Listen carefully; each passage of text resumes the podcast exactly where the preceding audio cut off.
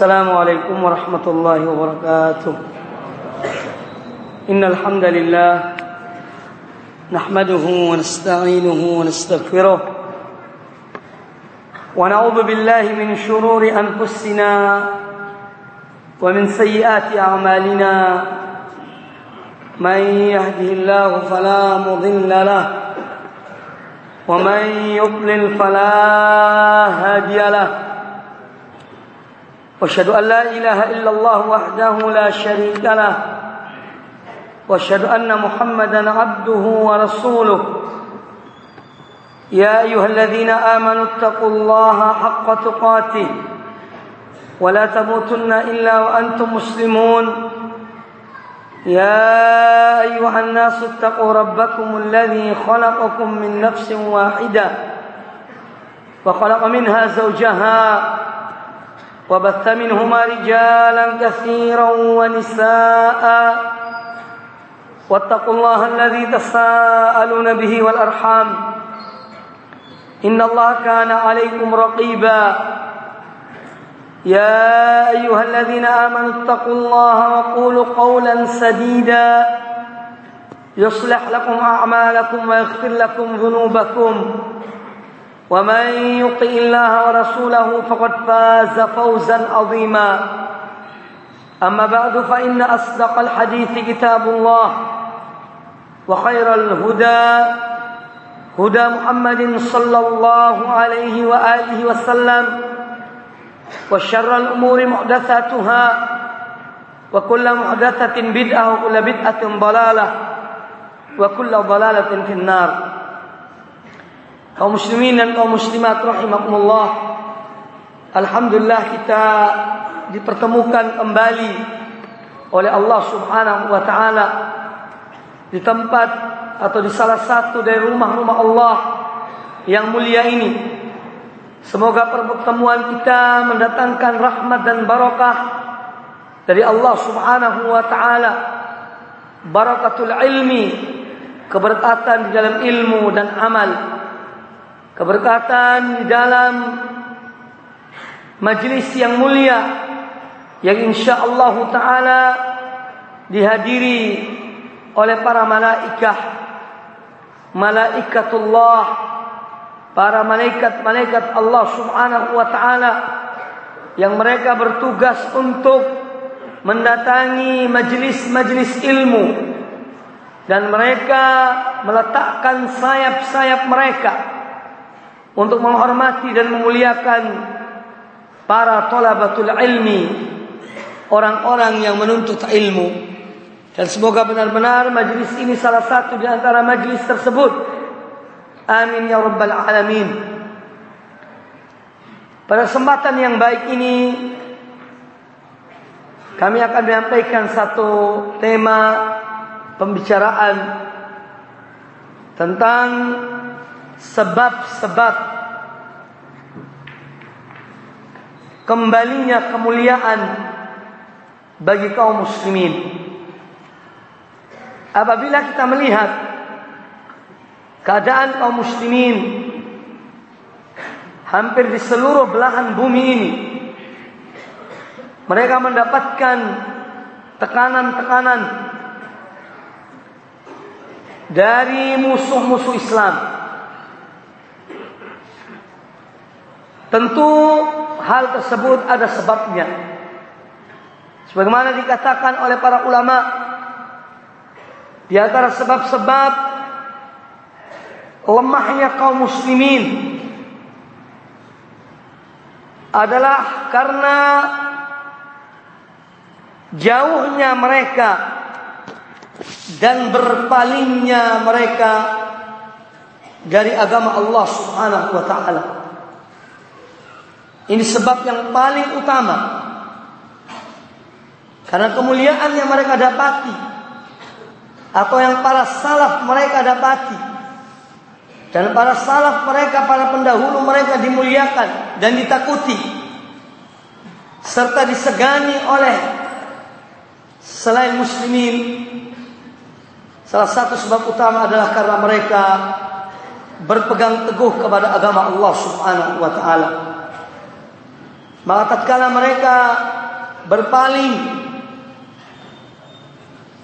mereka meninggalkan tuntunan agama Allah Subhanahu wa taala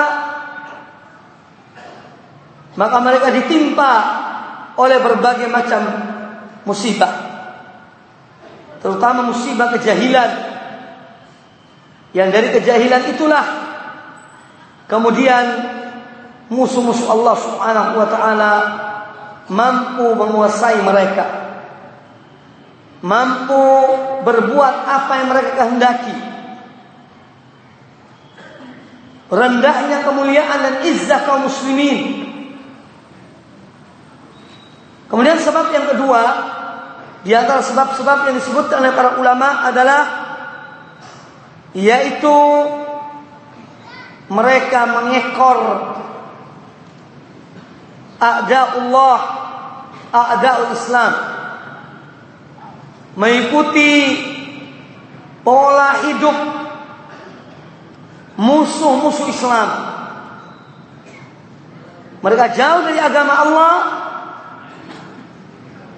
dan mengikuti apa yang diajarkan, apa yang dilakukan oleh orang-orang yang merupakan musuh Islam dan kaum muslimin.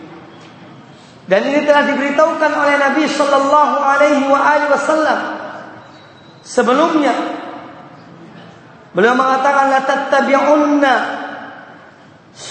man kana qablakum Shibran bi shibrin wa dira'an bi dira'in.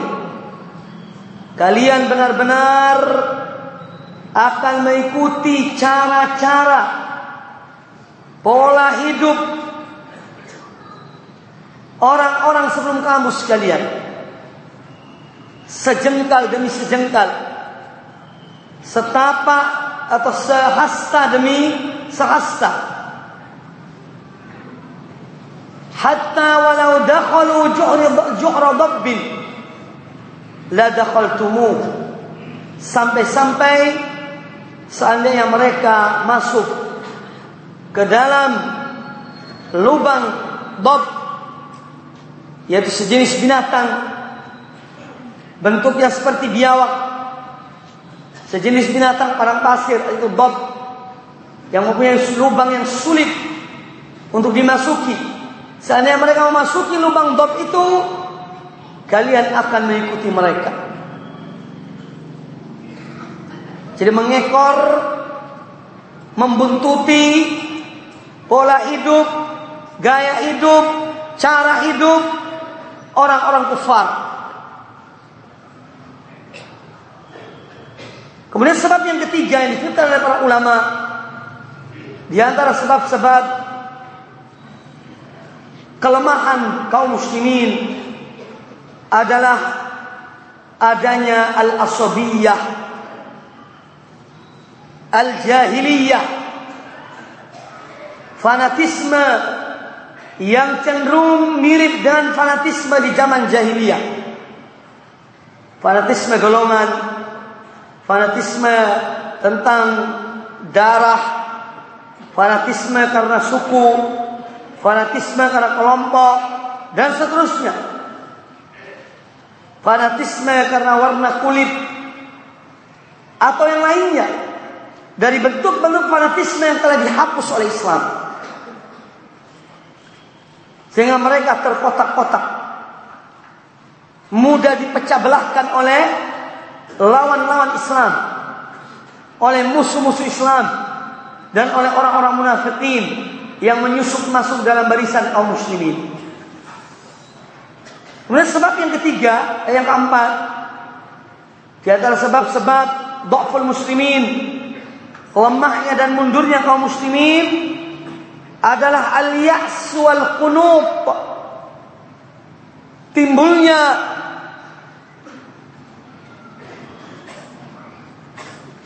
pesimisme, putus asa, dengan melihat keadaan kaum muslimin atau melihat lawan-lawan kaum muslimin yang memiliki kemajuan dalam hal materi, ilmu pengetahuan dan seterusnya, sehingga membuat kaum muslimin semakin lemah. Mental mereka jatuh. Timbul keputusasaan dalam diri mereka. Timbul tidak percaya diri dalam tubuh kaum muslimin. Kemudian yang keempat, yang kelima yaitu ta'til al-amri bil ma'ruf wan nahyi 'anil munkar. Di antara sebab-sebab kelemahan kaum muslimin adalah karena mereka meninggalkan al-amru bil ma'ruf dan an-nahyi 'anil munkar. Jadi orang yang mengerjakan amal ma'ruf dan nahi munkar sangat sedikit. Mereka lupa dan lalai dari sendi yang satu ini. Yang menjadi sendi bagi kemuliaan kaum muslimin yang telah disebutkan oleh Allah Subhanahu wa taala kuntum khaira ummatin ukhrijat linnas ta'muruna bil ma'ruf wa tanhauna 'anil munkar wa tu'minuna billah. Kalian adalah sebaik-baik umat yang dimunculkan yang ditampakkan kepada manusia. Kalian memerintahkan kepada yang ma'ruf.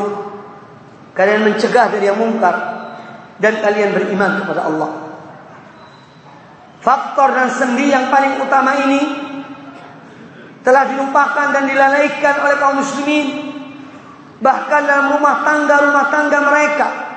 Ketika melihat kemungkaran-kemungkaran ada dalam diri mereka. Pada keluarga mereka, pada istri mereka dan anak-anak mereka. Mereka biarkan kemungkaran itu. Demikian pula hal-hal yang baik. Tidak diperintahkan. Hal-hal yang ma'ruf dibiarkan tidak dilakukan oleh kaum muslimin tanpa ada orang yang mengingatkan. Padahal Rasul alaihissalam bersabda, "La la yahkiranna ahadukum syai'an minal ma'ruf." Atau kama qala Nabi sallallahu alaihi wasallam, janganlah salah seorang di antara kalian meremehkan tentang sesuatu yang baik, sesuatu yang ma'ruf, Itulah di antara sebab-sebab yang disebutkan oleh para ulama sebab kelemahan kaum muslimin. Oleh karena itu, pada kesempatan yang baik ini kita ingin mempelajari dari pandangan para ulama-ulama rabbaniyin apakah langkah-langkah dan upaya-upaya yang dengannya kita bisa kembali berjaya atau minimal membantu dan menjadi sebab bagi kebangkitan kaum muslimin. Dan tentunya satu hal yang tidak diragukan tentang adanya gejala kebangkitan kaum muslimin yaitu dengan banyaknya atau uh, mulainya kaum muslimin untuk menuntut ilmu menghadiri majlis-majlis ilmu yang mengajak manusia kepada Al-Quran dan Sunnah sesuai dengan pemahaman salaful ummah. Ini satu fenomena yang tidak bisa diragukan, yang tidak perlu diragukan. Di mana pun, di belahan bumi, di dunia ini, yang di sana ada kaum muslimin, kita jumpai dan kita dapati tentang berita-berita itu, yaitu munculnya kesadaran kaum muslimin untuk mempelajari agama Allah Subhanahu wa taala.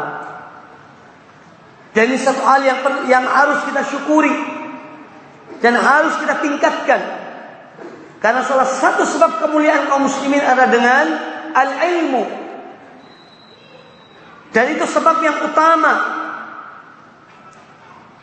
Maka dari itu marilah jangan kita sia-siakan kesempatan yang ada terutama dalam menuntut ilmu dan mendekat kepada para ulama untuk mendapatkan bimbingan-bimbingan mereka, mendapatkan pengarahan-pengarahan mereka kepada yang baik dan kepada kepentingan Islam dan kaum muslimin.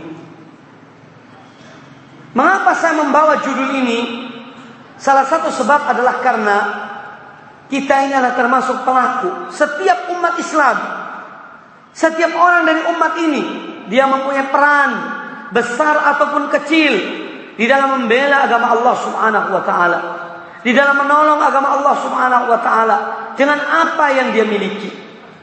Maka dari itu materi ini tidak hanya untuk para muslimin, tidak hanya untuk mereka para reformis yang berupaya untuk memperbaiki kaum muslimin, tetapi juga kepada umat supaya mengetahui, supaya memahami, paling tidak agar mereka yang mempunyai generasi, mereka mengarahkan generasi mereka kepada ilmu. Mereka arahkan generasi mereka dan anak-anak mereka kepada ilmu agama dan ilmu pengetahuan yang lain yang bermanfaat bagi kaum muslimin. Disebutkanlah para ulama di antara sebab-sebab yang dengannya umat Islam dan kaum muslimin bisa mencapai kembali kemuliaan mereka adalah dengan bagaimana mereka mewujudkan at-tauhid. Tahqiq at-tauhid mewujudkan tauhid di dalam tubuh umat ini. Karena betapa banyak di antara kaum muslimin yang melakukan kesyirikan-kesyirikan. Betapa banyak di antara kaum muslimin yang terjerumus dalam perbuatan-perbuatan syirik. Sehingga tidak mungkin Allah menolong orang-orang yang melakukan kesyirikan. Allah menolong hamba-hambanya yang berupaya untuk mewujudkan tauhid dalam diri mereka, dalam keluarga mereka dan dalam masyarakat mereka. Allah Subhanahu wa taala telah menjelaskan hal ini yaitu tentang mewujudkan tauhid yang merupakan yang merupakan misi dari para rasul yang diutus oleh Allah Subhanahu wa taala. Dan Allah Subhanahu wa taala menyebutkan tentang janjinya bagi orang-orang mukminin dan orang-orang beramal soleh yang tidak menyebutkan Allah dengan sesuatu bahwa Allah akan akan memberikan kepada mereka kekuasaan akan memberikan kepada mereka tempat di muka bumi ini untuk mereka memimpin manusia. Yaitu dalam surat di antaranya adalah yang disebutkan oleh Allah Subhanahu wa taala di dalam surat An-Nur ayat yang ke-55 وعد الله الذين آمنوا منكم وعملوا الصالحات ليستخلفنهم في الأرض كما استخلف الذين من قبلهم وليمكنن لهم دينهم الذي ارتضى لهم وليبدلنهم من بعد خوفهم أمنا يعبدونني لا يشركون بي شيئا wa man kafara ba'da dzalika faulaika humul yang artinya wa'adallahu alladzina amanu minkum wa amilus salihat Allah menjanjikan kepada orang-orang yang beriman di antara kamu sekalian dan orang-orang yang beramal soleh. Jadi janji Allah ini hanya kepada orang-orang yang beriman dan orang-orang yang beramal saleh. Adapun orang-orang yang tidak beriman, Allah tidak menjanjikan hal ini. Tapi Allah menjanjikan pada orang-orang beriman di antara kamu sekalian dan beramal saleh. Dan amal saleh adalah amal yang dilakukan ikhlas karena Allah Subhanahu wa taala. Yang dilakukan sesuai dengan tuntunan Rasulullah sallallahu alaihi wasallam Amal yang soleh adalah amal yang dilakukan yang sungguh-sungguh. Amal yang soleh adalah amal yang dilakukan dengan bersegera dan tidak menunda-nunda. Itulah di antara ciri dari amal yang soleh, yaitu amal yang dilakukan dan ikhlas karena Allah Taala. Maka bagi ahlu syirik Allah tidak menjanjikan kemuliaan itu. Bagi orang-orang melakukan kesyirikan yang menggantungkan diri mereka dan harapan mereka kepada selain Allah, yang menggantungkan harapan mereka kepada kuburan-kuburan yang mengantungkan ke, ke harapan mereka kepada selain Allah Subhanahu wa taala, maka Allah tidak memberikan janji ini pada mereka. Allah hanya memberikan janji ini kepada orang-orang yang beriman di antara kamu sekalian dan beramal soleh. Apa janji Allah tersebut?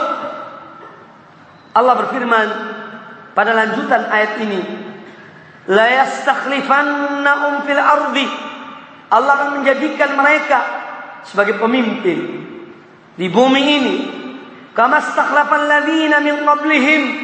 Sebagaimana Allah telah menjadikan orang-orang sebelum mereka yaitu orang-orang beriman dan beramal soleh sebelum mereka sebagai pemimpin sebagai khalifah di muka bumi ini wala yumakkinanna lahum dinahum alladhi irtadalahum dan dia yaitu Allah menjanjikan pula bahwa sungguhnya dia akan meneguhkan bagi mereka agama mereka yang diridhai bagi mereka Agama apa yang diridhoi Allah bagi mereka? Yaitu Islam. Yang berarti tunduk dan patuh kepada Allah dan Rasulnya. Al-istislamu lillah. Di dalam tauhid kepada Allah, tunduk dan patuh hanya kepada Allah Subhanahu wa taala. Yang melepaskan diri dari orang-orang musyrikin dan dari perbuatan-perbuatan syirik Itulah agama yang diridhoi oleh Allah Subhanahu wa taala, yaitu Islam yang diturunkan kepada Muhammad bin Abdullah sallallahu alaihi wasallam yang diterima oleh para sahabat.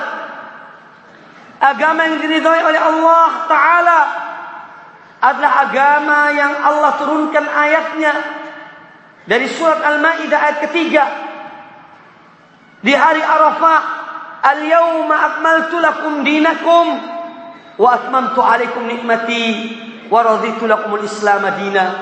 Pada hari ini aku telah sempurnakan bagi kalian agama kalian dan aku cukupkan bagi kalian nikmat aku. Dan aku ridho Islam sebagai agama kalian, yaitu Islam yang diturunkan kepada Rasulullah sallallahu alaihi wasallam. Islam yang diterima oleh para sahabat dengan segar bugar, dengan murni dari Rasul alaihi wassalam Itulah Islam yang diridhoi oleh Allah Subhanahu wa taala. Bukan Islam yang telah disisipkan dan disusupkan berbagai macam hal yang tidak islami. Sebagaimana dilakukan oleh banyak kaum muslimin dari perbuatan-perbuatan syirik, dari perbuatan-perbuatan bid'ah yang tidak dicontohkan oleh Nabi alaihissalam dan para sahabat beliau. Bukan itu yang akan dibela oleh Allah Taala, bukan itu yang akan diteguhkan oleh Allah Subhanahu Wa Taala, tetapi Islam yang murni, dan para pelaku Islam yang murni itu yang dijanjikan oleh Allah Subhanahu wa taala janji ini. Dan dia benar-benar akan meneguhkan bagi mereka agama yang diridhoinya yaitu Islam yang murni. Islam yang diridhoi oleh Allah taala. Islam yang diturunkan dalam hati Muhammad bin Abdullah sallallahu alaihi wasallam. Itulah Islam yang diridhoi oleh Allah Subhanahu wa taala. Kemudian Allah Ta'ala berfirman, وَلَا يُبَدِّلَنَّهُمْ مِنْ بَعْدِ خَوْفِهِمْ أَمْنًا dan sungguhnya dia benar-benar akan menggantikan bagi mereka ketakutan dengan keamanan. Setelah mereka takut, mereka aman. Aman menjalankan agama mereka. Aman dalam beribadah kepada Allah. Allah menghilangkan rasa takut dari diri mereka. Karena mereka betul-betul beriman kepada Allah. Karena mereka betul-betul melaksanakan perintah Allah dan Rasulnya. Sallallahu alaihi wasallam. Maka mereka mendapatkan ketenangan dan keamanan dalam diri mereka.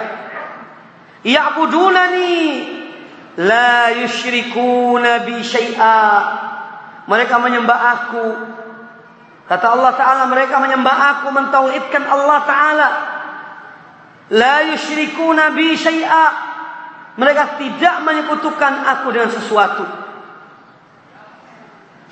Ini ciri dari orang-orang dan orang-orang yang dijanjikan oleh Allah Subhanahu wa taala bahwa mereka akan dijadikan pemimpin. Mereka akan diteguhkan oleh Allah Subhanahu wa taala. Maka dari itu janganlah seorang merasa ragu. Janganlah seorang merasa khawatir. Selama dia berpegang teguh kepada tuntunan Allah dan Rasulnya. Selama dia menjalani Islam dan Islam yang benar. Yang sesuai dengan apa yang diinginkan dan dikehendaki oleh Allah dan Rasulnya. Yang diikuti oleh para sahabat. Oleh para ulama-ulama muslimin. Maka jangan dia ragu akan kebenaran Islam tersebut. Walaupun dia dikatakan sesat oleh manusia. Walaupun dia dikatakan sesat oleh sebagian pemuka agama atau tokoh-tokoh agama. Maka tidak usah seorang merasa ragu apabila dia yakin dengan apa yang diyakini dari agama Allah yang benar. Sebagaimana dikatakan oleh Imam Syafi'i rahimahullah taala, "Amantu billahi wa bima amantu billahi wa bima jaa'a lillahi ala muradillah wa amantu bi rasulillah wa ma jaa an Rasulillah ala muradi Rasulillah sallallahu alaihi wasallam. Beliau tidak ragu. Maka beliau mengatakan aku beriman kepada Allah dan apa-apa yang datang dari Allah sesuai dengan apa yang dikehendaki oleh Allah. Dan aku beriman kepada Rasulullah dan apa yang datangnya dari Rasulullah sesuai dengan apa yang dikehendaki oleh Rasulullah. Bukan yang dikehendaki oleh kita atau hawa nafsu hawa nafsu kita atau logika logika kita tidak. Tetapi Islam yang benar yang diridhoi oleh Allah Taala adalah apa yang dikehendaki oleh Allah Subhanahu Wa Taala. Kemudian Allah Taala berfirman, wa man ba'da dzalika faulaika humul fasiqun dan barang siapa yang kufur setelah itu setelah penjelasan-penjelasan datang dari Allah dan Rasulnya dia kufur dia durhaka dia menentang maka itulah orang-orang yang fasik maka kaum muslimin apabila mereka menghendaki kemuliaan dan mereka disegani oleh musuh-musuh Islam dan kaum muslimin ada dengan mewujudkan tauhid kepada Allah Subhanahu wa taala.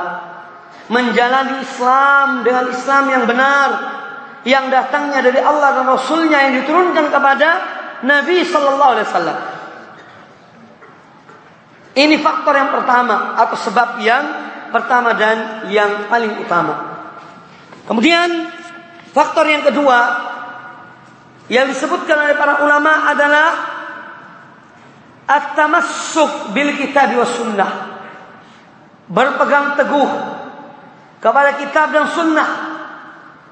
Dan ini faktor juga yang paling utama. Adalah berpegang teguh kepada Al-Quran dan sunnah Rasulullah sallallahu alaihi wasallam.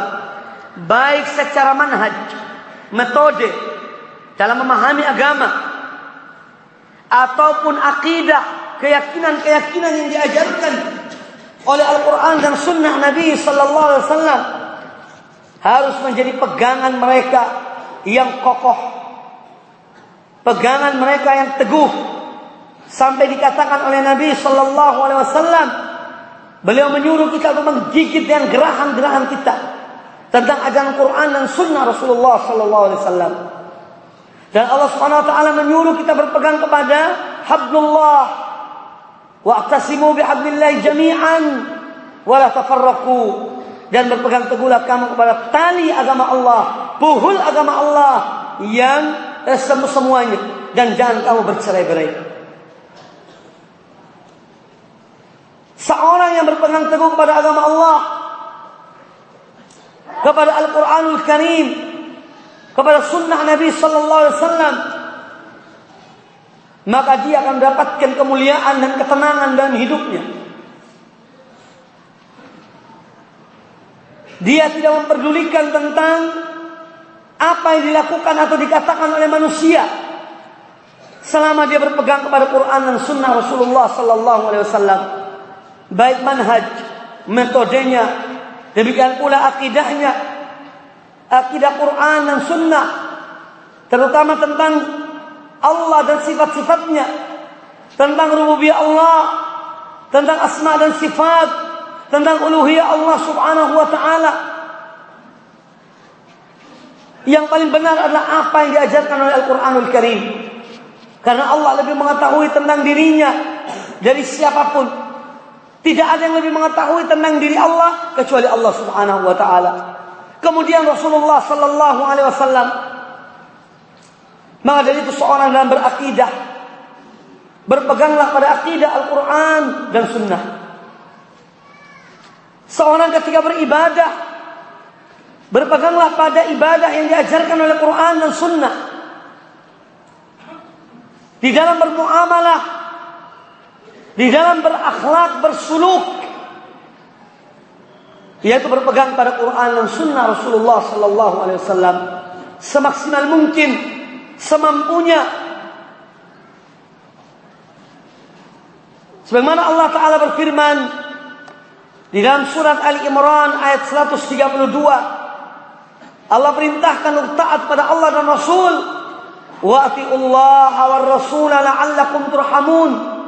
Taatlah kamu kepada Allah dan Rasul agar kamu dirahmati oleh Allah taala? Agar tidak diturunkan azab kepada kalian. Agar tidak ditimbulkan fitnah di antara kalian. Selama kalian taat pada Allah dan Rasulnya sallallahu alaihi wasallam.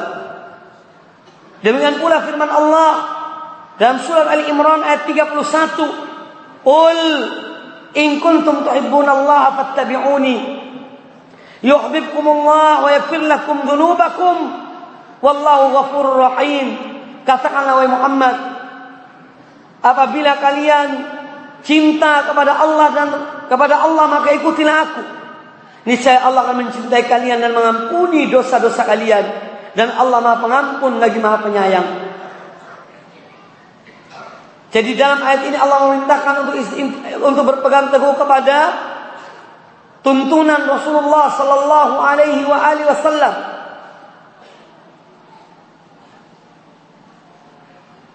Ikhwani fillah kaum muslimin dan kaum muslimat rahimani wa rahimakumullah.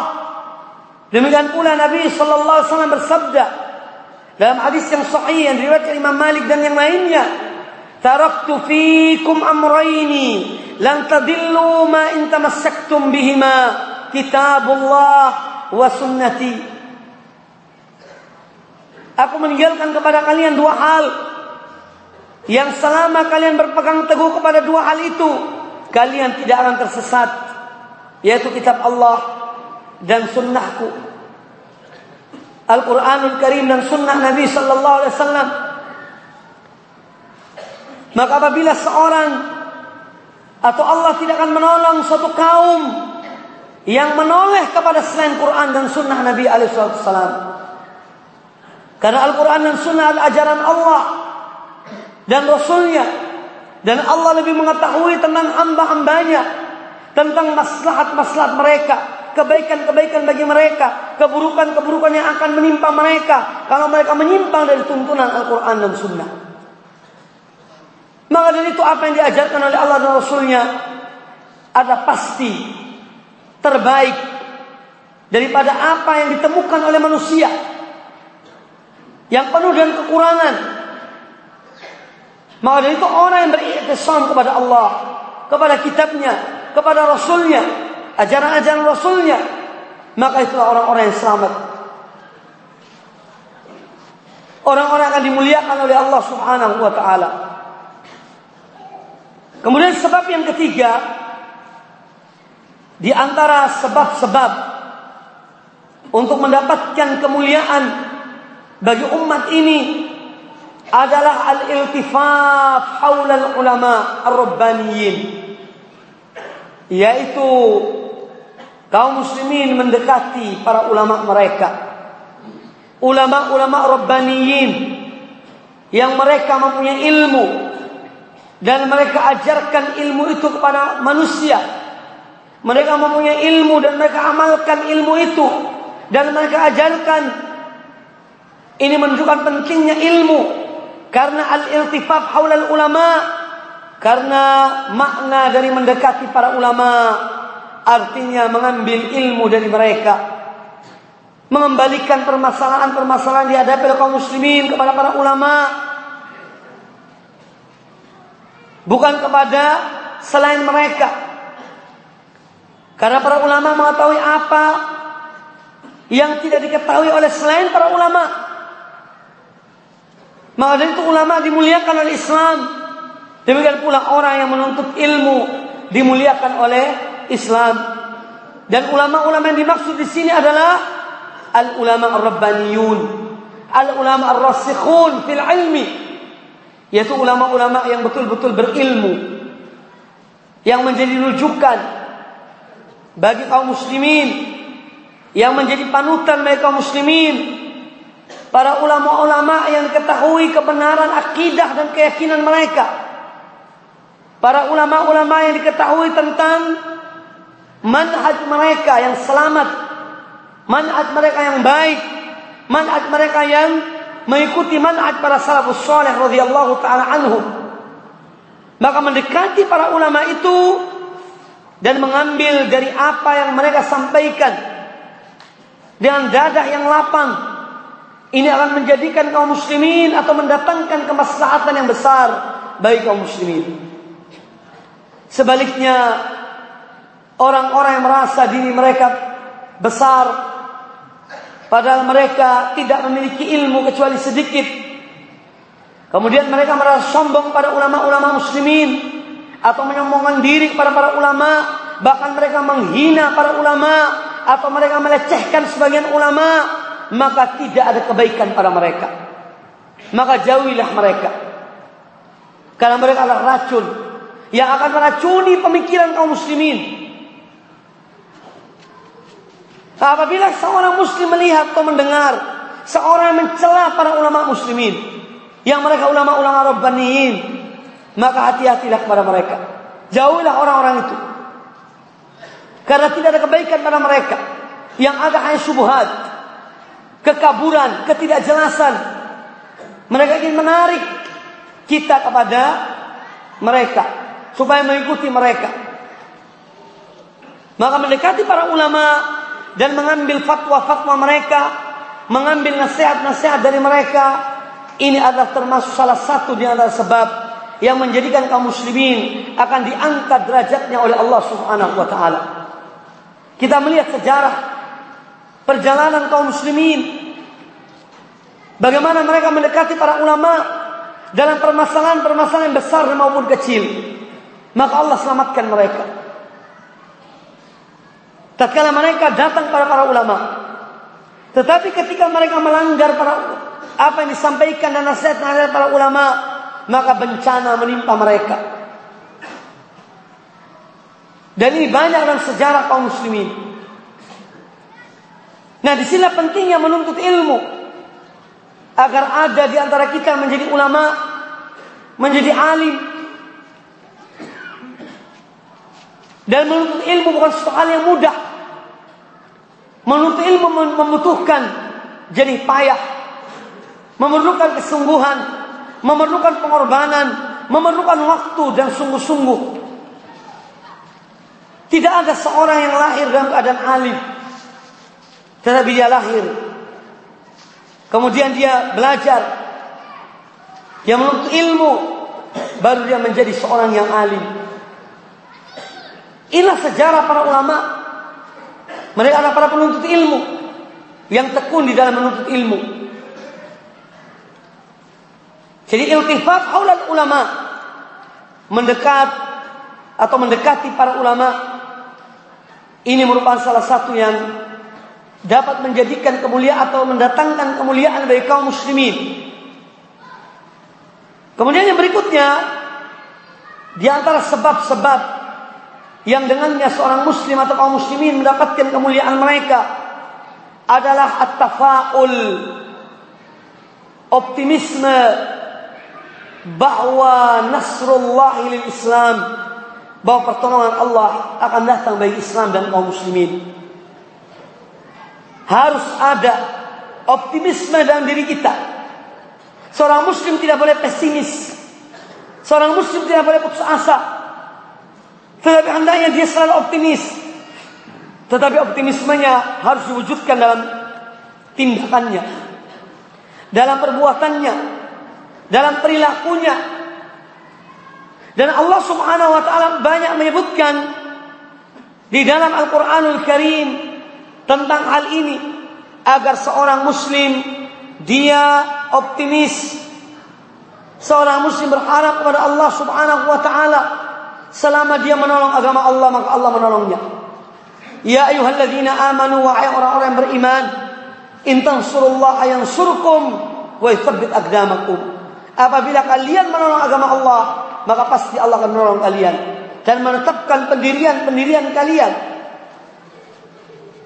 Maka dari itu seorang harus mempunyai tekad bagi setiap muslim dia membela agama Allah taala. Dia menolong agama Allah Subhanahu wa taala dan apa yang dimilikinya. Harus ada rasa tanggung jawab dalam diri seorang muslim dan diri setiap muslim akan agama Allah Subhanahu wa taala. Orang yang memiliki ilmu dia merasa bertanggung jawab dalam menyampaikan ilmu kepada manusia, kepada kaum muslimin untuk membela agama Allah Subhanahu wa taala.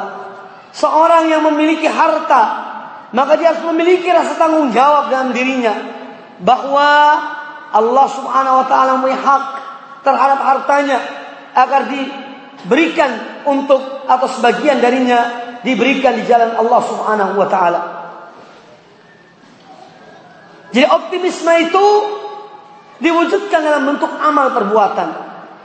Tidak hanya dalam bentuk pembicaraan, obrolan yang kosong. Tetapi diwujudkan dalam amal perbuatan. Kita mendidik anak-anak kita untuk memahami agama Allah. Mendidik mereka membaca Al-Quranul Karim. Karena kita telah menolong agama Allah dan kita mendidik mereka membaca Al-Quranul Karim. Demikian pula orang yang telah merasa dirinya telah lanjut usianya, janganlah dia berputus asa. Kalau dia belum bisa membaca Al-Quran, belajarlah Al-Quranul Karim. Datangi majlis-majlis Al-Quranul Karim. Jangan merasa aku malu. Karena aku sudah umur dikatakan tidak tahu baca Al-Quran. Jangan malu kepada manusia, malulah kepada Allah Subhanahu wa taala. Kalau ditanya oleh Allah Ta'ala, wahai fulan, aku berikan kepada engkau usia 60 tahun, 70 tahun, 80 tahun, engkau tidak bisa membaca Al-Quranul Karim. Maka seorang harus malu kepada Allah Ta'ala. Jangan malu kepada manusia. Ini bagian dari menolong agama Allah Subhanahu wa taala. Bagian dari optimisme yang ada dalam diri seseorang, yaitu dia berusaha untuk membela agama Allah Subhanahu wa taala. Dan apa yang bisa dia mampu ketika seorang mencegah dirinya dari perbuatan maksiat, dari perbuatan yang mungkar, sebetulnya dia telah membela agama Allah Subhanahu wa taala. Bagaimana bentuknya adalah dengan dia melawan syaitan. Dia melawan hawa nafsunya. Karena salah satu dari perintah agama Allah Subhanahu wa taala adalah seorang untuk memelihara dirinya dari syaitan untuk melawan hawa nafsunya. Maka orang yang melawan hawa nafsunya, dia meninggalkan nasihat pada Allah Ta'ala. Ini dia telah memberikan satu andil dalam agama Allah Subhanahu wa Ta'ala. Tidak setiap bentuk pembelaan agama Allah seorang harus berperang, mengangkat senjata, menggambar-gambar tentang jihad, tetapi tidak pernah dilakukan. Bukan itu membela agama Allah. Kalau hanya omongan, maka akan dicela oleh Allah Subhanahu wa taala ya ayyuhalladzina amanu wahai orang-orang beriman lima taquluna ma la taf'alun kenapa kalian berbicara apa yang tidak kalian lakukan kabura maqtan indala an taqulu ma taf'alun sungguh besar murka Allah atau di murka kemurkaan di sisi Allah kamu berbicara apa yang tidak kamu lakukan kita banyak jumpai di antara kaum muslimin yang mereka ditimbulkan oleh Hamas, didorong oleh semangat tapi semangat yang kosong. Semangat tanpa ilmu. Maka mengajak orang berjihad tapi tanpa ilmu. Hanya menimbulkan menanamkan semangat. Tetapi kemudian menimbulkan fitnah di tengah-tengah masyarakat dan umat. Maka itu pembelaan pada agama Allah Subhanahu wa taala adalah sesuai dengan kemampuan masing-masing. Jelas dan tidak diragukan bahwasanya Al-jihad fi sabilillah adalah agama yang adalah amalan yang mulia. Dan salah satu bentuk dan wujud dari pembelaan agama Allah yang nyata Yang mana seorang mujahid dia berkorban dan jiwa dan raganya dan hartanya di jalan Allah Ta'ala. Tetapi di saat adanya jihad yang syar'i. Bukan jihad yang dibuat-buat. Tetapi jihad yang syar'i. Yang ada pemimpinnya. Ada benderanya. Ada kekuatannya. Ada tujuannya. Yaitu li'i'la kalimatillah. Untuk menegakkan agama Allah subhanahu wa ta'ala. Adapun kalau seorang dia menjadi mujahid di atas mimbar tetapi kemudian dia adalah seorang pengecut tatkala bertemu dengan musuh maka ini bukanlah mujahid maka mari ikhwani fillah rahimani wa rahimakumullah kaum muslimin dan kaum muslimat kita membela agama Allah dengan apa yang kita mampu dalam mendidik generasi anak-anak kita Seorang wanita yang dia itu berdiam di rumahnya. Tetapi dia mendidik generasi dan anak-anak. Ini termasuk bagian dari jihad fisabilillah. Bagian dari membela agama Allah subhanahu wa ta'ala. Salah satu penyebab lemahnya generasi kaum muslimin. Karena banyaknya wanita-wanita muslimat yang telah keluar rumah-rumah mereka. Meninggalkan tugas mereka dan rumah tangga mereka. Yaitu untuk mendidik generasi kaum muslimin. Makanya muncullah generasi-generasi yang lemah. Karena ibu-ibu mereka meninggalkan rumah. Keluar dari rumah lupakan tugas dan tanggung jawabnya. Dalam rumah tangganya. Untuk mendidik anak-anak itu. Ini salah satu penyebab utama.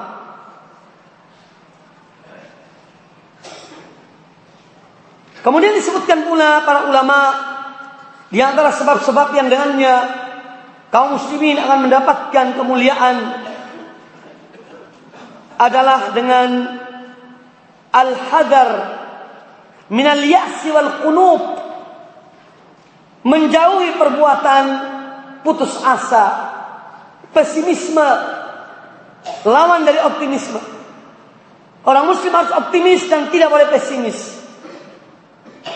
Dan Allah melarang seorang untuk pesimis. Ketika melihat apa yang terjadi di kalangan umat, kelemahan-kelemahan yang ada pada mereka, maka kita tidak boleh kemudian putus asa. Lalu kita berpangku tangan.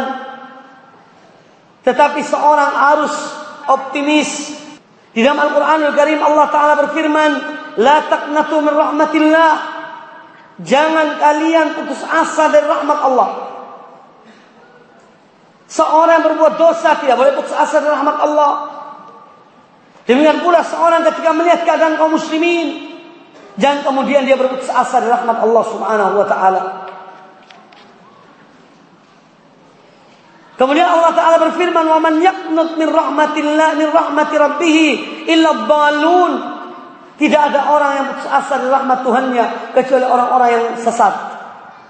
Maka orang yang putus asa kepada rahmat Allah, yang pesimis terhadap rahmat Allah, terhadap pertolongan Allah adalah orang-orang yang mereka adalah orang-orang yang sesat, yang menyimpang dari jalan yang yang benar. Kemudian Allah Ta'ala berfirman pula dalam surat Yusuf ayat yang ke-87 wala tayasu min rauhillah. Dan janganlah kamu berputus asa dari rahmat Allah. Innahu la yayasu min rauhillah illa alqaumul kafirun. Sesungguhnya tidak berputus asa dari rahmat Allah kecuali orang-orang yang kafir maka orang muslim tidak boleh berputus asa bagaimanapun dilakukan oleh musuh-musuh mereka upaya-upaya yang dilakukan oleh musuh-musuh mereka baik musuh yang datang yang masuk dalam barisan kaum muslimin ataupun yang datang dari luar. Kita tidak boleh pesimis. Tetapi kita harus berbuat sesuatu. Dan salah satu fenomena yang ada sebagaimana saya katakan tadi, adanya pencerahan-pencerahan tentang ilmu ini yang disebarkan kepada kaum muslimin. Banyaknya kajian-kajian islami yang mengajak dan menyadarkan kaum muslimin untuk kembali kepada Quran dan Sunnah sesuai dengan pemahaman salaful ummah. Ini salah satu fenomena yang baik.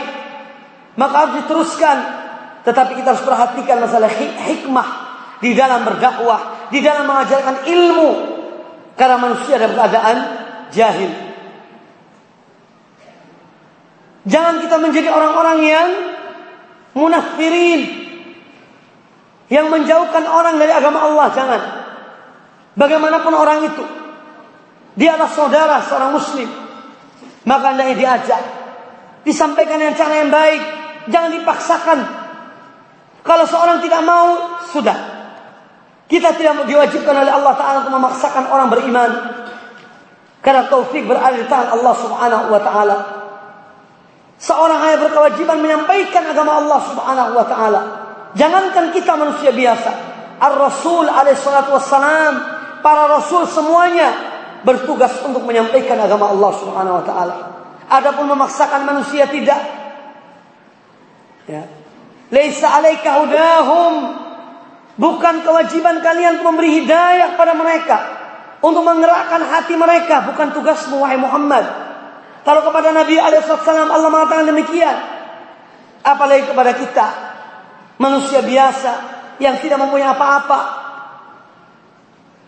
Maka tugas kita adalah menyampaikan ilmu. Mengajak mereka datang. Ke majelis-majelis ilmu. Ini sudah bagian daripada Nasrudinillah menolong agama Allah Subhanahu wa taala. Maka tidak boleh seorang berputus asa. Allah tidak menyanyiakan perbuatan orang berbuat baik walaupun sedikit walaupun setitik darah Allah tidak menyanyiakan. Maka dari tidak ada keputusasaan bagi seorang muslim. Apa pun yang dia lakukan, sekecil apa pun yang dia lakukan untuk membela agama Allah ini, Allah akan membalasnya. Allah akan memberikan balasannya di akhirat kelak.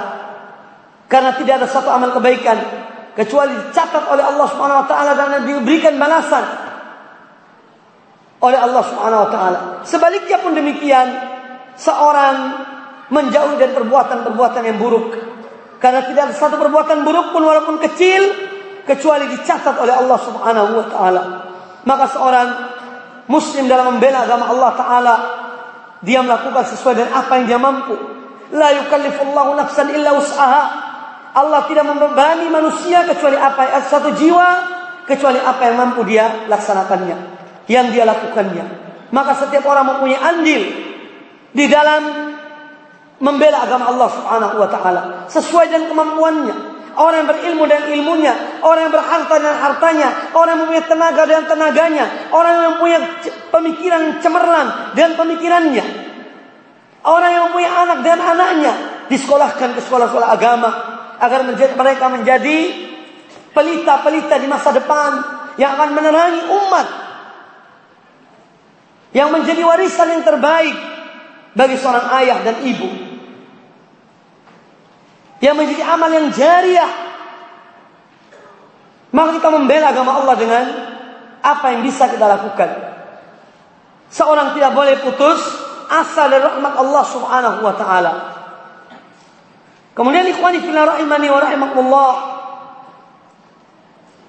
di antara sebab-sebab yang dengannya kaum muslimin akan kembali kepada kemuliaan mereka adalah dengan tidak terperdaya, ada adamul ikhtirar. Jangan sampai seorang atau merasa diri mereka besar atau mereka banyak karena pada hakikatnya tidak semua yang banyak itu memberikan manfaat yang besar. Tidak ada mengikhtirar, hilangkan rasa terperdaya dalam diri kita. Dan ini dilarang oleh Allah Subhanahu wa taala. Dan Allah menyebutkan tentang apa kekalahan dalam perang Hunain karena orang-orang muslimin merasa diri mereka besar, merasa diri mereka banyak. Tetapi pada hakikatnya seperti apa Gutha? Yakni apabila seorang atau kaum muslimin yang kita lihat zaman ini yang jumlahnya lebih dari satu miliar, satu miliar setengah kaum muslimin, maka yang bermutu di antara mereka bisa dihitung sekian persen dari dari kaum muslimin itu.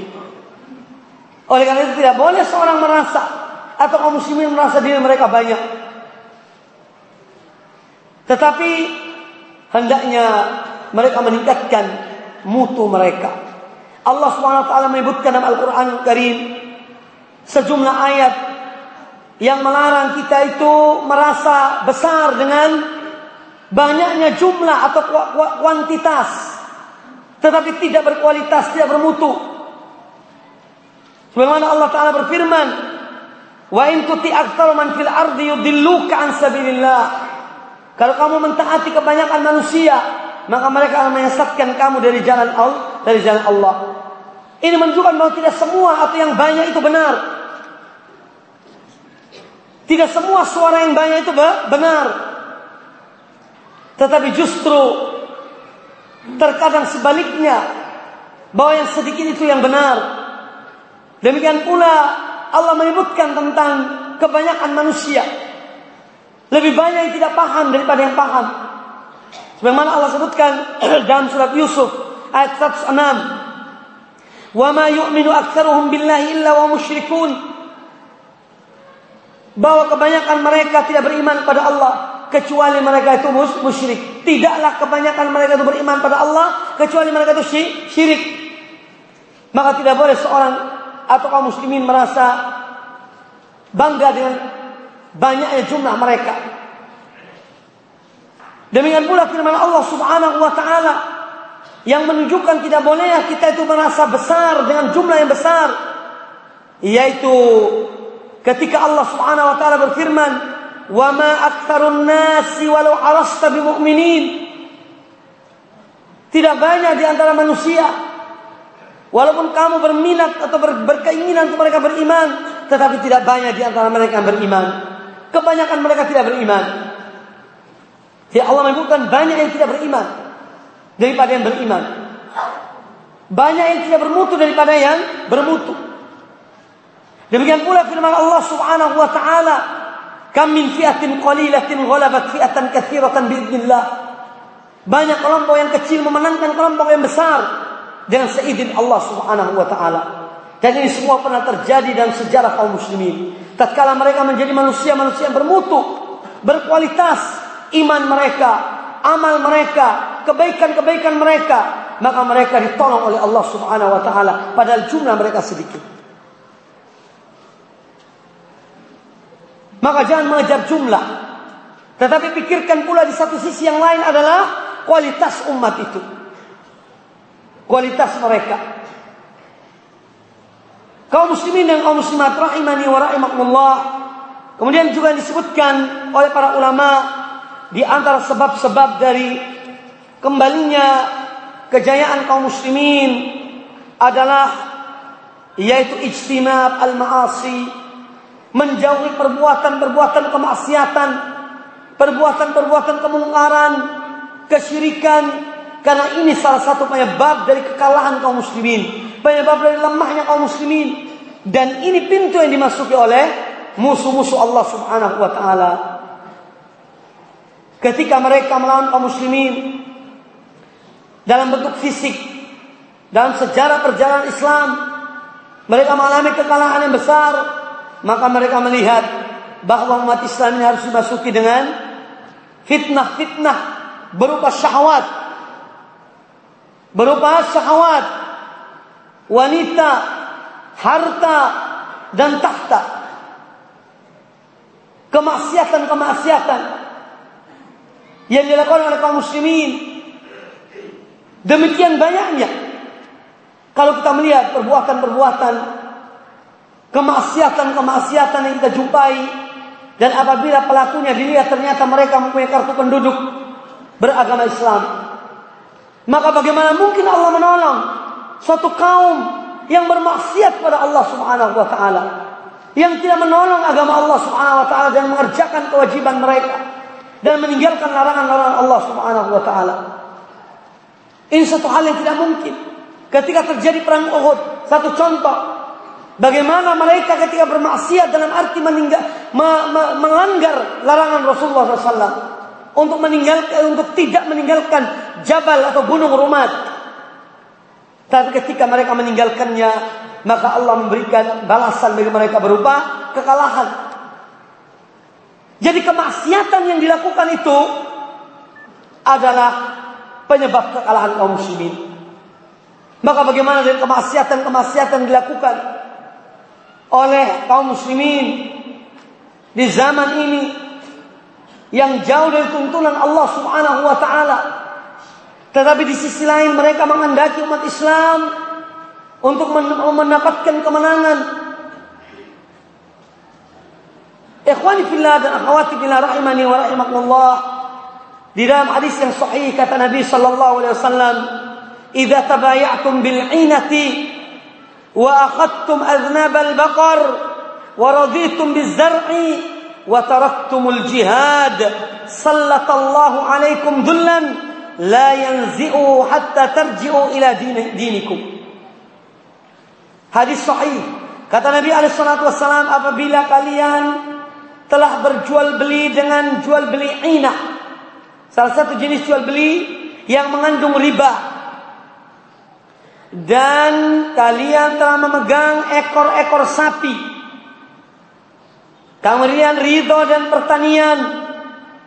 Wataraktumul jihad. Kalian kemudian meninggalkan jihad. Di jalan Allah subhanahu wa ta'ala. Maka Allah akan menjadikan kalian atau menimpakan kepada kalian kelemahan atau kehinaan. La yanzi'uhu. Yang tidak akan dicabut kelemahan itu dari kalian sehingga kalian kembali kepada agama kalian. Maka kemaksiatan penyebab daripada kehinaan. Kemaksiatan riba salah satu di antara kemaksiatan mengejar dunia yang disebutkan atau diisyaratkan dalam hadis ini dalam bentuk apa ridho dan pertanian sampai dia melalaikan perintah Allah dan melanggar larangan Allah karena dunia karena pertanian, karena perindustrian dan yang lainnya. Lalu dia tinggalkan berjihad di jalan Allah. Dia ridho dan apa yang ada dari kesenangan-kesenangan dunia ini. Dan inilah kebanyakan dari perihal kaum muslimin. Yang cinta kepada dunia. Yang diserang oleh penyakit yang disebut dengan al-wahan. Yaitu hubbud dunia wa karahiyatul maut. Cinta kepada dunia. Dan benci kepada kematian. Ini realita. Realita daripada umat ini. Maka tidak mungkin umat yang demikian keadaannya diajak untuk berjihad. Mengangkat senjata. Dalam keadaan lemah dan keadaan cinta kepada dunia. Takut kepada kematian. Oleh karena itu dengan ilmu. Ilmu adalah langkah pertama. Ilmu iman dan amal. Kita berilmu, kita beriman. Atau kita beriman dan kita berilmu. Kemudian kita beramal. Ini landasan prinsip di dalam manhaj kita dalam berdakwah dan melaksanakan agama Allah ini. Iman, ilmu dan amal. Kita beriman pada Allah Subhanahu wa taala bahwa pertolongan pasti akan datang. Tetapi tidak mungkin pertolongan itu akan datang tanpa ilmu. Tidak mungkin ilmu pertolongan dan kemenangan akan datang tanpa kita memiliki ilmu, berpegang pada ilmu yang benar, ilmu akidah, ilmu ibadah, ilmu-ilmu Islam yang benar. Dan tidak mungkin keberhasilan itu dan pertolongan itu datang tanpa ada amal perbuatan. Maka ilmu atau iman, ilmu dan amal ada tiga hal yang sangat penting dalam kehidupan seorang mukmin. Yang berpegang teguh pada manhaj salaf, para salaf dahulu, mereka tidak banyak berbicara, ucapan-ucapan mereka singkat, tetapi mempunyai ilmu penuh dengan muatan ilmu dan ilmu mereka diamalkan. Makanya para ulama mengatakan kalamus salafi qalilul mabani kathirul ma'ani sedangkan kalam khalaf yaitu kathirul mabani qalilul ma'ani kata para ulama bahwa ulama-ulama salaf dahulu atau para salaf dahulu berbicara mereka sedikit Ucapannya sedikit, tetapi apa? Mengandung makna yang luas dari pembicaraan mereka. Sebaliknya, orang di zaman sekarang ini banyak bicaranya, tapi kosong, tidak ada artinya, tidak ada maknanya. Mau dari itu ilmu atau iman, ilmu dan amal. Amal adalah bagian dari dakwah, bagian dari amal. Yaitu berbuat setelah kita berilmu kita berdakwah dan berdakwah bagian dari amal perbuatan.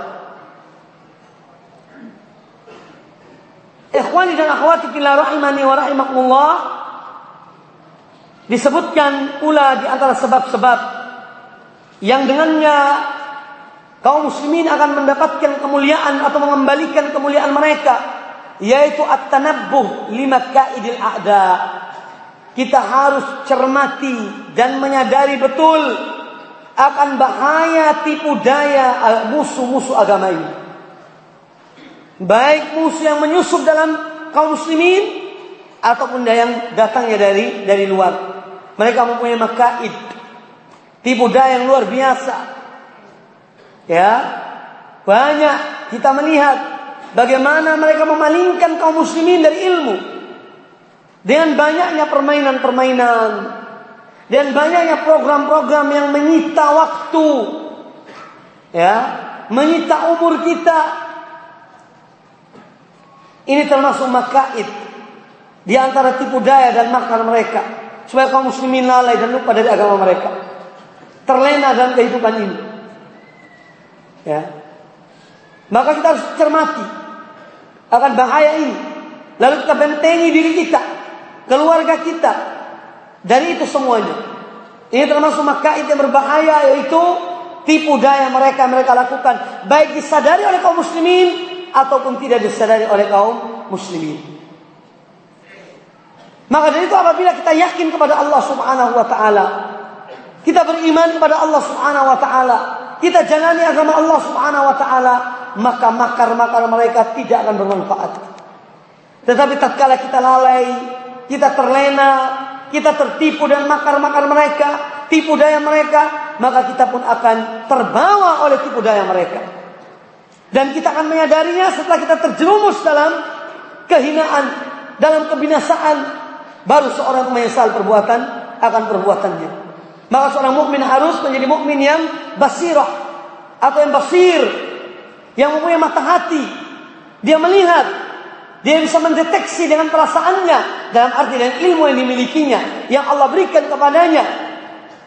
Akan maka itu syaitan, maka itu ada ilah tipu daya syaitan dan tipu daya dari musuh-musuh Allah Subhanahu wa taala. Kaum muslimin dan kaum muslimat rahimani wa rahimakumullah. Kemudian sebab yang berikutnya yaitu tidak boleh kita atau kaum kaum muslimin menggampangkan dan meremehkan tentang lawan-lawan mereka, tentang musuh-musuh mereka. Terkadang kita melihat sesuatu itu kecil, lalu kita biarkan, maka dia, dia akan menjadi besar. Seperti kemaksiatan-kemaksiatan yang ada, yang disiapkan oleh musuh-musuh Allah Subhanahu wa taala. Seorang ingin melihatnya, dia mengira bahwa dia melihatnya itu hanya sekedar sehingga dia mencoba, dia gampangkan dengan melihat yang haram. Ternyata ternyata setelah itu menjadi satu kebiasaan baginya. Menjadi hobi baginya. Yang pada awal mulanya dia gampangkan. Insya Allah aku tidak terjerumus dalam maksiat ini. Kemudian dia melihat yang haram itu. Lalu kemudian satu kali, dua kali, tiga kali. Dan seterusnya menjadi ketagihan. Maka jangan seorang menggampangkan. Langkah-langkah syaitan. Dan langkah syaitan yang pertama dengan mata. Bagaimana dia menyesatkan umat ini atau hamba Allah Subhanahu wa taala dan pandangan kemudian menjerumus kepada perbuatan-perbuatan yang keji. Dari hal yang kecil menjadi hal yang yang besar. Maka tidak boleh seorang muslim menggampangkan tentang hal ini. Ikhwani fillah rahimani wa rahimakumullah Allah Subhanahu wa taala memerintahkan. Walaupun ini sebetulnya dalam bentuk kekuatan. Kekuatan yang mempunyai makna yang ganda. Yaitu firman Allah dalam surat Al-Anfal ayat 60 tentang masalah ini. Wa a'iddu lahum mastata'tu min quwwatin wa min ribatil khayli turhibuna bi adu Allah wa aduwakum. Dan siapkanlah untuk menghadapi mereka kekuatan apa saja yang kamu sanggup dan dari kuda-kuda yang ditam yang ditambat untuk berperang yang dengan persiapan itu kamu mengentarkan musuh Allah dan musuh kamu sekalian. Ini punya makna yang ganda. Ketika seorang membentengi dirinya, memberikan kekuatan pada dirinya dari syaitan. Ini bagian dari mempersiapkan kekuatan itu. Selain dari makna yang lahir, yaitu Allah memerintahkan kaum mukminin untuk mempersiapkan kekuatan dalam melawan musuh-musuh Allah Subhanahu wa taala. Tetapi ayat ini juga mengandung makna yang lain yang disebutkan oleh Allah taala dalam dalam surah Ali Imran. Ya ayyuhalladzina amanu sabiru wasabiru warabitu wattaqullaha la'allakum tuflihun. Wahai orang-orang beriman, bersabarlah kalian dan kuatkanlah kesabaran kalian. Memperkuat kesabaran adalah salah satu senjata untuk melawan syaitan. Dan membentengi diri kita dengan kesabaran. Sehingga syaitan tidak bisa masuki diri seorang hamba tatkala dia sabar dalam mujahadatun nafs. Dalam melawan hawa nafsunya. Tatkala hawa nafsunya menggiring dia kepada perbuatan maksiat, tapi dia lawan perbuatan itu. Dia melawan bidan syaitan dengan kesabaran dan memperkuat kesabaran itu. Makanya Allah perintahkan isbiru wasabiru. Bersabarlah dan perkuatkanlah kesabaran kalian. Wattaqullaha la'allakum tuflihun dan bertakwalah kepada Allah agar kamu menjadi orang-orang yang atau mendapatkan kemenangan. Maka kemenangan itu adalah dengan mujahadatun nafs. Salah satunya adalah dengan mujahadatun nafs, melawan hawa nafsu. Terutama di zaman yang penuh dengan syahwat dan subuhat. Kita bentengi diri kita dan ilmu dan mujahadatun nafs dengan penuh kesabaran menjalani agama Allah Subhanahu wa taala. Ini bagian dari senjata yang mengalahkan lawan-lawan Allah terutama syaitan yang memasuki diri manusia manusia. Karena syaitan masuk dalam diri manusia, inna syaitana yajri fi bani adam majral dam. Sesungguhnya syaitan masuk dalam diri manusia pada urat-urat mereka, tempat peraliran aliran darah. Maka seorang tidak boleh dia kemudian membersihkan dirinya bahwa syaitan tidak mungkin masuk dalam diri aku. Kalau demikian yang diberitakan oleh Nabi Shallallahu Alaihi Wasallam, maka membentengi diri kita. Al-hadar, al-hadar. Kewaspadaan dalam diri kita dari musuh-musuh atau makaidul syaitan. Makaidul adu. Tipu daya daripada musuh-musuh Allah. Dan jangan digampangkan hal yang kecil. Sama halnya dengan perbuatan bid'ah. Jangan digampangkan bid'ah yang kecil, akan timbul bid'ah yang lebih besar apabila kita mengampangkan bid'ah-bid'ah yang yang kecil itu. Ini bagian dari langkah-langkah syaitan. Ikhwani fillah rahimani wa rahimakumullah. Itulah di antara apa yang disebut oleh para ulama yaitu bagaimana seorang muslim berupaya masing-masing dengan kemampuannya untuk mewujudkan agar mereka kembali kepada kemuliaan yang dijanjikan oleh Allah Subhanahu wa taala. Semoga apa yang disampaikan bermanfaat bagi kita semuanya dan menambahkan kesadaran kita di dalam menuntut ilmu, di dalam berdakwah dan di dalam kita mengamalkan ilmu yang kita peroleh. Aku qouli hadza wallahu taala a'lam.